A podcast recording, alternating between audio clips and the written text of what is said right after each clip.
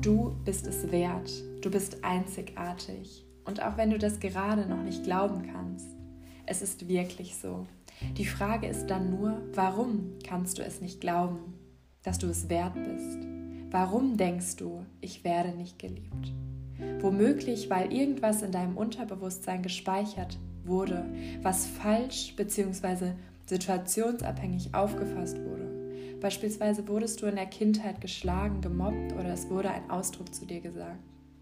In dem Moment hast du das Problem eines anderen deins werden lassen.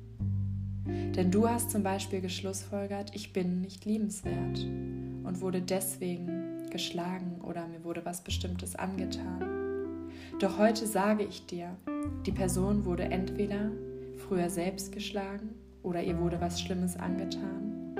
Sie ist innerlich verletzt, war mit der Situation überfordert und hat deswegen auch dir etwas Schlimmes angetan.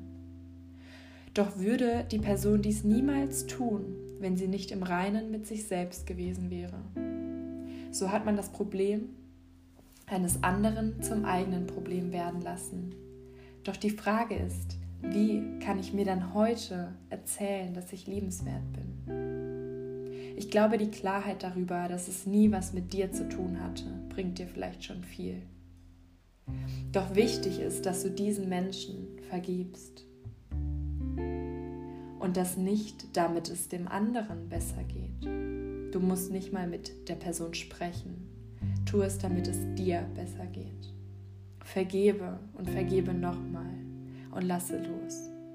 Von nun an erzähl dir die richtige Geschichte, jeden und jeden Tag. Du bist es wert, du bist wertvoll, du wirst geliebt und du bist als Liebe geboren.